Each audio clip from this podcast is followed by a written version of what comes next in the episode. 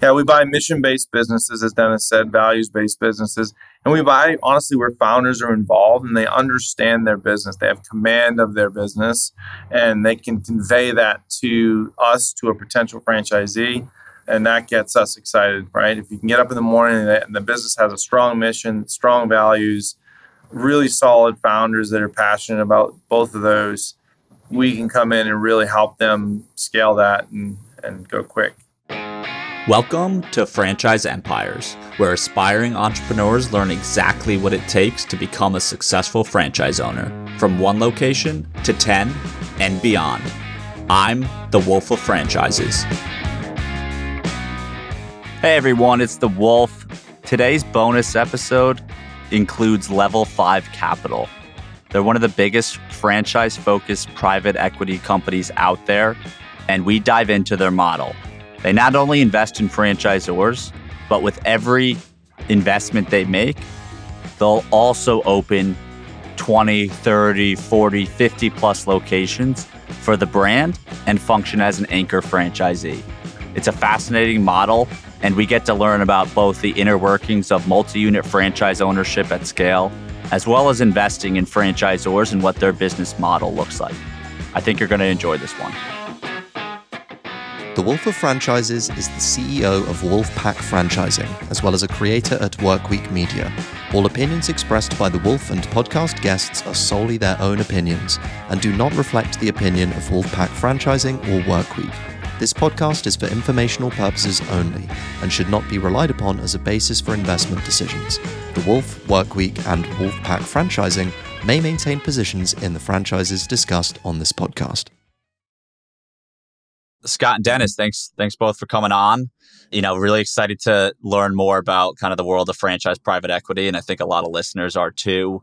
Do you want to just, you know, as a primer, and feel free, either of you guys can take this. Just, you know, what is level five? What size funds were raised, and you know, generally, what's the investment thesis? Sure, I can give it a start, and Dennis, you can add on. So, Level Five Capital is a small to mid-size private equity company we tend to focus our efforts on efforts in personal services, family services, kind of health wellness. We started off as actually the founders of Level 5 were Level 3 communication executives back in the day in Colorado. And while they were in Colorado, they were looking at other opportunities too from a, you know, they didn't, you know, corporate jobs aren't forever. So they were always trying to find new opportunities and they found this company called Core Power Yoga and became early investors in that as franchisees, franchisors, and that's where Level Four Yoga came about. And then fast forward in 2017, 18, we wanted to scale more into. We invested in Big Blue Swim School as an opportunity investment.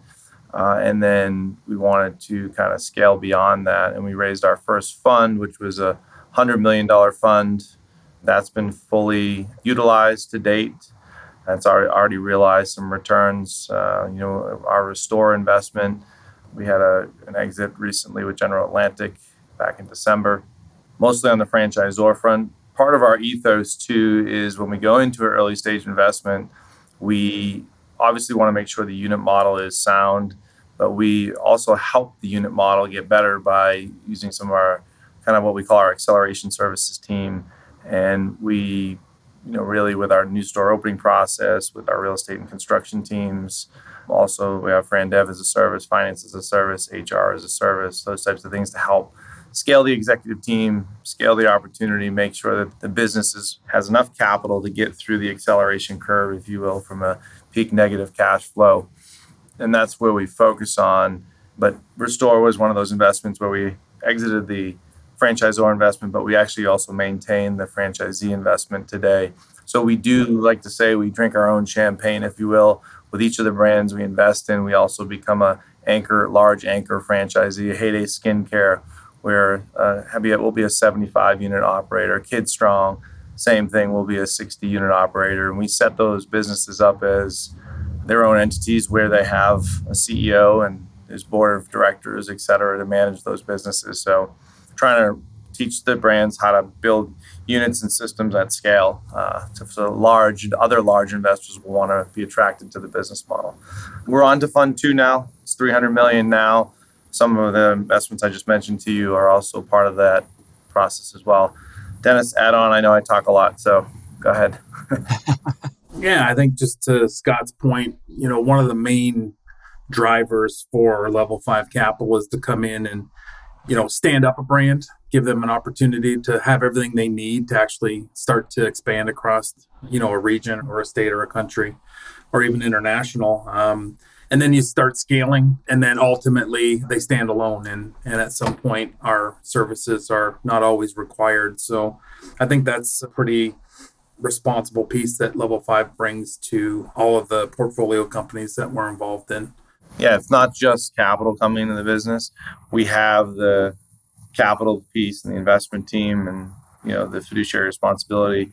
But we also have the executives. We've got about a 120 person team, like I said, across all those different areas of expertise to help the brand make sure you know they don't make founder level mistakes and get themselves in a hole where they don't need to be. And if they do, we're there to support them on both the operational side, but also the capital side. And we continue to refine the AS services because it is an area where, you know, when you go into a founder led company, there might be the founder, some good, solid mid level managers at their locations, their corporate stores, but they don't have a senior staff of people that know how to build out marketing plans, that know how to build out territory plans, that don't know how to build out utilization and finance models to help really make sure that their franchisees are profitable because you know the key is if you have profitable franchisees everything is really becomes easier. Definitely. Yeah i, I totally agree with that uh, last line and i think uh, sometimes franchisors maybe miss that so i love that that's part of your guys thesis you know what do you guys look for in franchisors because you've invested across a few different you know industries between big blue swim school heyday and i know recently go dog right like GoDog only has, I think, if I'm not mistaken, like three locations and that's it. But it was a twenty million dollar investment. So yeah, here's the GoDog. Yeah, yeah. I mean, do you guys like? Is it any specific average unit volume you're looking for? You know, what kind of piques your interest when you see an emerging franchisor? Well, first off, our experience with Big Blue, we love large capex business models. It creates a natural moat around the defensible moat around the business, right? Because not, you know, you think of think of health and well, think of just fitness, right?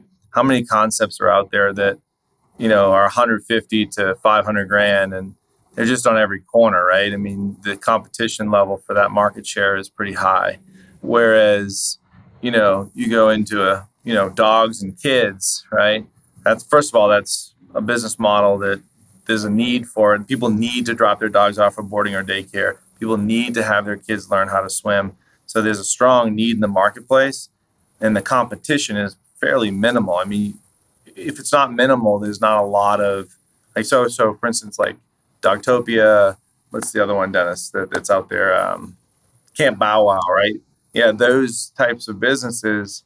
If they are in your area and you try to have your dog get into daycare, chances are if you don't get in pretty quick, you're not going to. It's like other day child daycare facilities. Like you're just not going to get in, right? My wife gets an email every morning from Camp Bow saying, "Oh, we're sold out if you haven't scheduled your appointment yet, so you can't get in. So there's a, there's a real high demand. So we tend to look for really strong demand businesses in the market.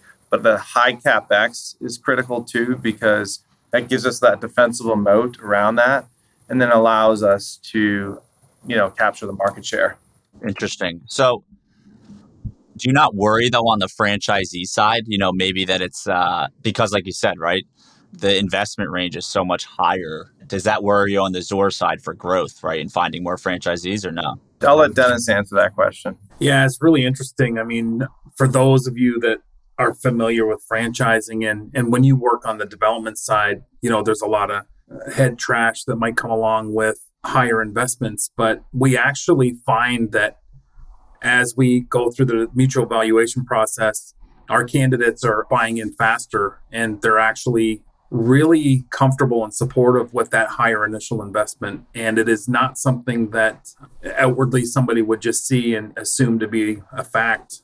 But we have very high conversions. And, you know, a good unit model solves a lot of problems. However, I think that the comfort that comes along with someone being able to, as Scott said, have a defensible moat around your business for a big blue swim school, for example, if you're two, three, three and a half million dollars to get a pool open, somebody's not likely to come along and build a five million dollar pool or outposition you in the marketplace. I mean, at the end of the day, with all of our analytics to find the sites and put the three million in the ground, they're not. You're not going to get outpositioned, right? Yeah, and I think you know a lot of people say you can't own a utility company, and uh, the cool thing is you can own the swim school, you know, market share in, in your community. Definitely. And you said something there, you know, like a good unit model solves a lot of problems. Is there a specific like potential payback period that you guys look for in brands on an annual basis? Yeah, I mean, we, we don't just look at payback. We look at return on invested capital. We look at IRRs. We're looking at, you know, just what is the long term. What we love about Big Blue is the demand is there. The yes the higher capex and the inflation and interest rates and everything but there's no price elasticity in the business. Meaning i can raise rates $10 a half hour and nothing really happens to the attrition of the customer base. It continues to scale i mean we just went through a board meeting today and we're seeing across all our pools you know somewhere uh, what we call paid weekly lessons are up over 130% for the year I mean, that's just it's just continues to scale, and we, you know, it's like as the brand continues to grow, we're not seeing a. I mean, we have a couple pools that have some operational challenges, but overall, the unit model, the business itself, continues to hit new marks, if you will, as we open pools. Like we just opened our Paramus, New Jersey pool, and it had over 3,000 kids in the first week. Right? That's day one. You open your pool right? And when you think of these businesses, probably about 1,200 kids is where your break even point is. So you can imagine that franchisee already said, I'm buying two more locations, even though they're three and a half million apiece. Yeah, that's fantastic. We also wrestle with right sizing. I mean, you know, you can have a franchise partner come in and, and swallow up a large market that has a lot of, you know, trade areas inside of that market. And you got to look at the development schedule and figure out you know how that all works into just enterprise value because getting doors open on time is really critical and uh, it's something that we pay a lot of attention to. So you know again for anybody in franchising you have this grappling between do you have less franchise partners in a system where you have less opinions and it's just easier to solve for you know franchise advisory council issues et cetera. Or do you have more franchise partners that are probably going to be able to meet their development schedule on time and on budget and you know get those doors open faster? So there's just always those types of things you've got to consider when you're you know approaching just the growth for any of the the brands yeah for sure for sure and back um, to godog we love godog because its unit model is yeah. better than big blues right? So so here's the difference. So you got your core business, which is the boarding and the daycare, but then you have the social piece. So you're hitting all these different demographics. Like boarding is used. What's by, the social? Like yes, dog you, birthday parties or something. ha! You like pools. There's businesses doing that. There, I'm sure. it's a thing. Yeah. uh, it's actually so you you're a single person. You have a dog or a couple, or you have a girlfriend, and you guys want to get the dog to. You move to a new area. You want the dog to have a place to play, like a playground, indoor park There's beer and wine and like a little food truck. You can come in, have the dogs play, and it's a cheap membership. It's very low membership to come in. Obviously, the food and the alcohol is going to be where you make your margins, but that's your like also leads you into the daycare, leads you into the boarding. It's a one-stop shop. Kind of think of Walmart for your dog, if you will, because eventually there's going to be go dog play, go dog stay, go dog social, go dog behave, because you know, so all the anything dog related will be part of the facility. That's brilliant. I love that.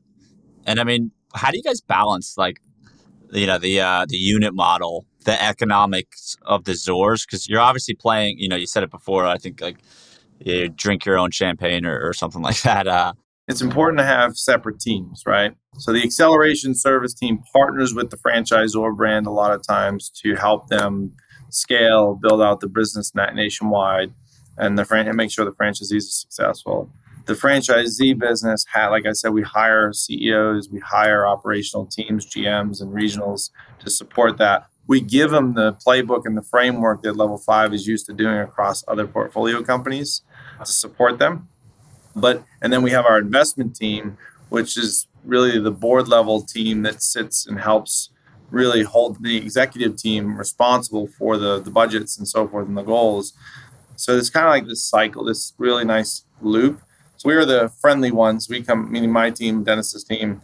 We we're the like we're their partners. But if we see something that's not right and, and we're not getting the right support, we go to the investment team, who then goes to the board and kind of holds the management team accountable. So it's a nice. So we're we're always ahead of the board conversations. We're not like a typical private equity. We go to the, we find things out at the board meeting. We know going into the board meeting what's happening with the business.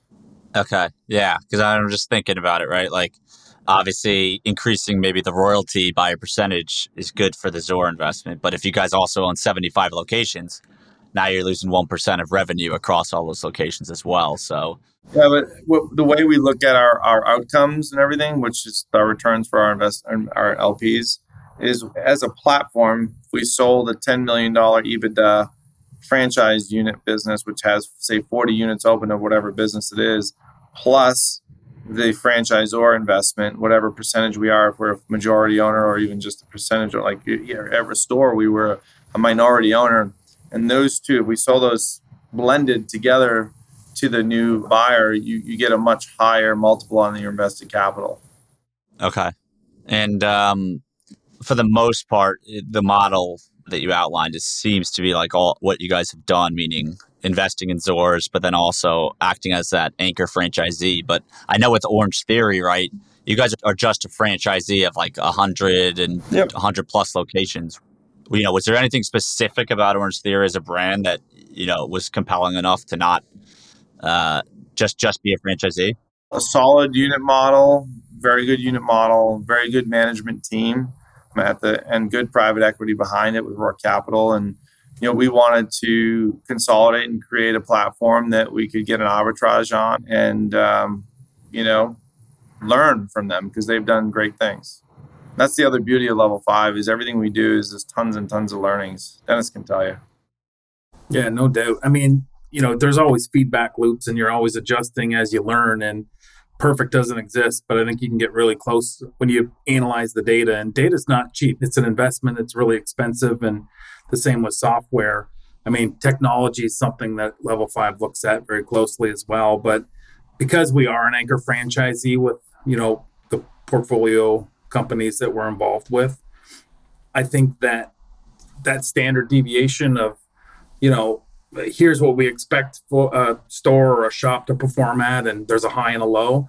It's just if you can get as close as you can to that, you know, average or above, then you're just going to continue to win. And I think that is it's almost like an elevated franchise advisory council because you do have, you know, people that are in the business and opening multiple units, just refining it, and ultimately that that it all swings back to the unit model.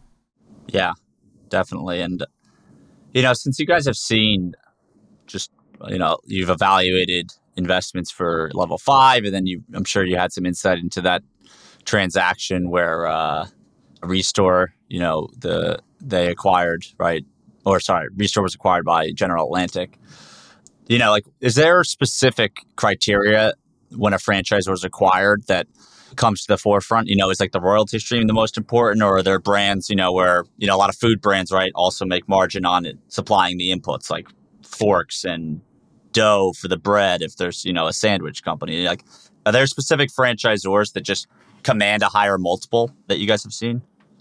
I think, again, the most important thing for brand's multiple is a are the, is the unit average unit volume of that franchise system growing, right? Is it an appropriate royalty stream? And if there is supply, so for instance, Restore owns the manufacturer of the cryo machines, right? So you're yeah. supplying the franchisees with the machines at a rate that is cheaper than if they were to go out and buy it on their own, but still a margin enough to where the franchisor makes a profit there. So yes, to answer your question, obviously, if there are multiple revenue streams and the contracts that are signed have like the length of those contracts is critical. If it's a five year term versus a 10 versus 15 versus 20, That also, because that's a built in revenue stream for the private equity coming into the business.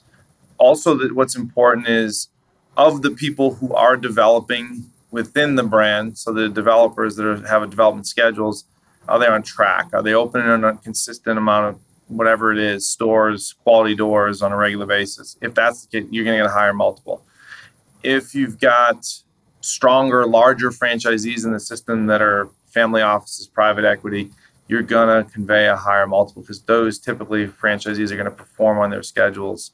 And then if you have some decent white space for growth or for future acquisitions where you can leverage some shared services, those brands are going to convey a higher multiple as well. That's why you're seeing a lot of these brand these companies like buzz brands, propelled brands, you know, they've, they've got these shared services, FranDev, et cetera, similar to what Level 5 does from an acceleration service perspective, but they're able to share those services across brands and leverage that and build more enterprise value.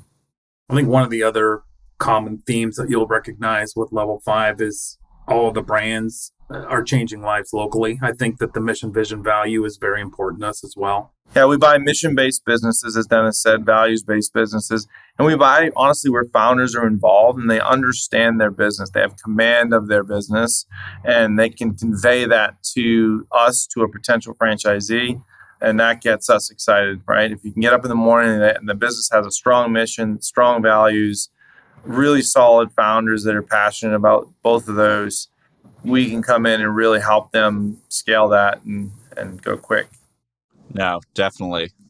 Yeah, it's just really interesting to hear hear about this. I mean, you guys are really the only ones kind of this involved in the franchisor and franchisee level. I'll tell you, it's um, not easy work, right? Uh, we are creating the value. Yeah. So, so if you think about it, most private equity buys when let's say 100 units, 200 units, and then they take it to 500 units and sell it or whatever, and they manage yep. a good management team. We're we're building the management teams, we're building the systems, we're helping them scale it and through capital and people to get there. And then we're creating a lot of value, much higher multiples for the, the partners that are the limited partners that are involved versus a standard private equity. I don't want the SEC to come after me. I'm not quoting it. Yeah. Fair enough. And I mean, for level five, like, is there an ultimate vision with like number of brands or anything like that? You know, like how many deals are you looking to do a year? Uh, or is that, is there no cadence? Well, I know we're we're you know right now we're bit off a big chunk that we've got to chew now through Q1, Q2. I think we'll start looking at you know more brands Q3, four of next year. We've got to get so you know part of our journey that we like to take our brands through is depending on where they are in the cycle, but stand up, scale, stand alone, and some of the brands we're helping stand alone, and some of the brands are brand new that we have to build out a lot of work on, and then we, we're standing them up and then we've got a couple that are in the scale. So we'll always be in that kind of conveyor belt mode of taking brands through. 10 to 12 brands has um, been referenced more than once. So just to give you a... Yeah, just from my team, you get an example of my team.